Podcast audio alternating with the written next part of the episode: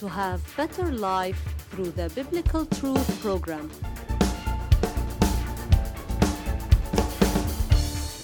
The title of today's biblical truth, Worshipping the Father in Spirit and Truth.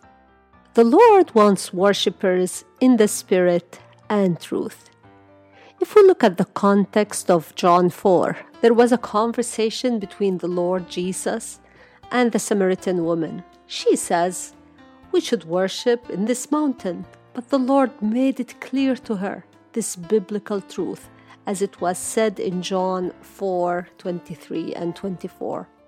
But the hour is coming, and now is when the true worshippers will worship the Father in spirit and truth. For the Father is seeking such to worship Him. God is spirit, and those who worship Him must worship in spirit and truth. These days, many of us cannot go to church buildings and gather together because of the pandemic. But the Bible tells us that worship should be in spirit and in truth. In these days, worship the Lord not only in church buildings, but you can worship in every place at any time. Enjoy His presence as He is always there and He wants to hear your worship to Him. In Psalm 63, the Bible says, O God, you are my God.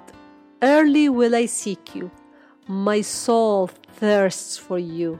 My flesh longs for you in a dry and thirsty land where there is no water. So I have looked for you in the sanctuary to see your power and your glory, because your loving kindness is better than life my lips shall praise you. Is your heart eager and hungry to worship the Lord, to praise Him, glorify Him, exalt Him, and magnify Him? Praise the Lord at all times. I have set the Lord before me. Because He is at my right hand, I shall not be moved. In praise, sorrow disappear. In praise, pain disappear. The Lord is so sweet. He wants to take all your trouble and give you joy in your heart. Let's worship the Lord with these words. Thus I will bless you. While I live, I will lift my hands in your name.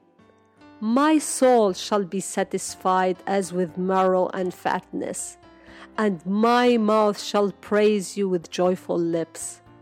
When I remember you on my bed, I meditate on you in the night watches.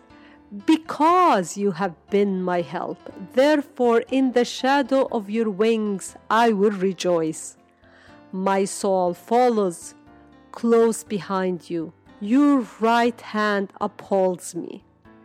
Thank you, Lord, for hearing me and responding to my prayers in the name of the Lord Jesus Christ. Amen and amen. May the Lord bless you in a new episode of the Biblical Truth program.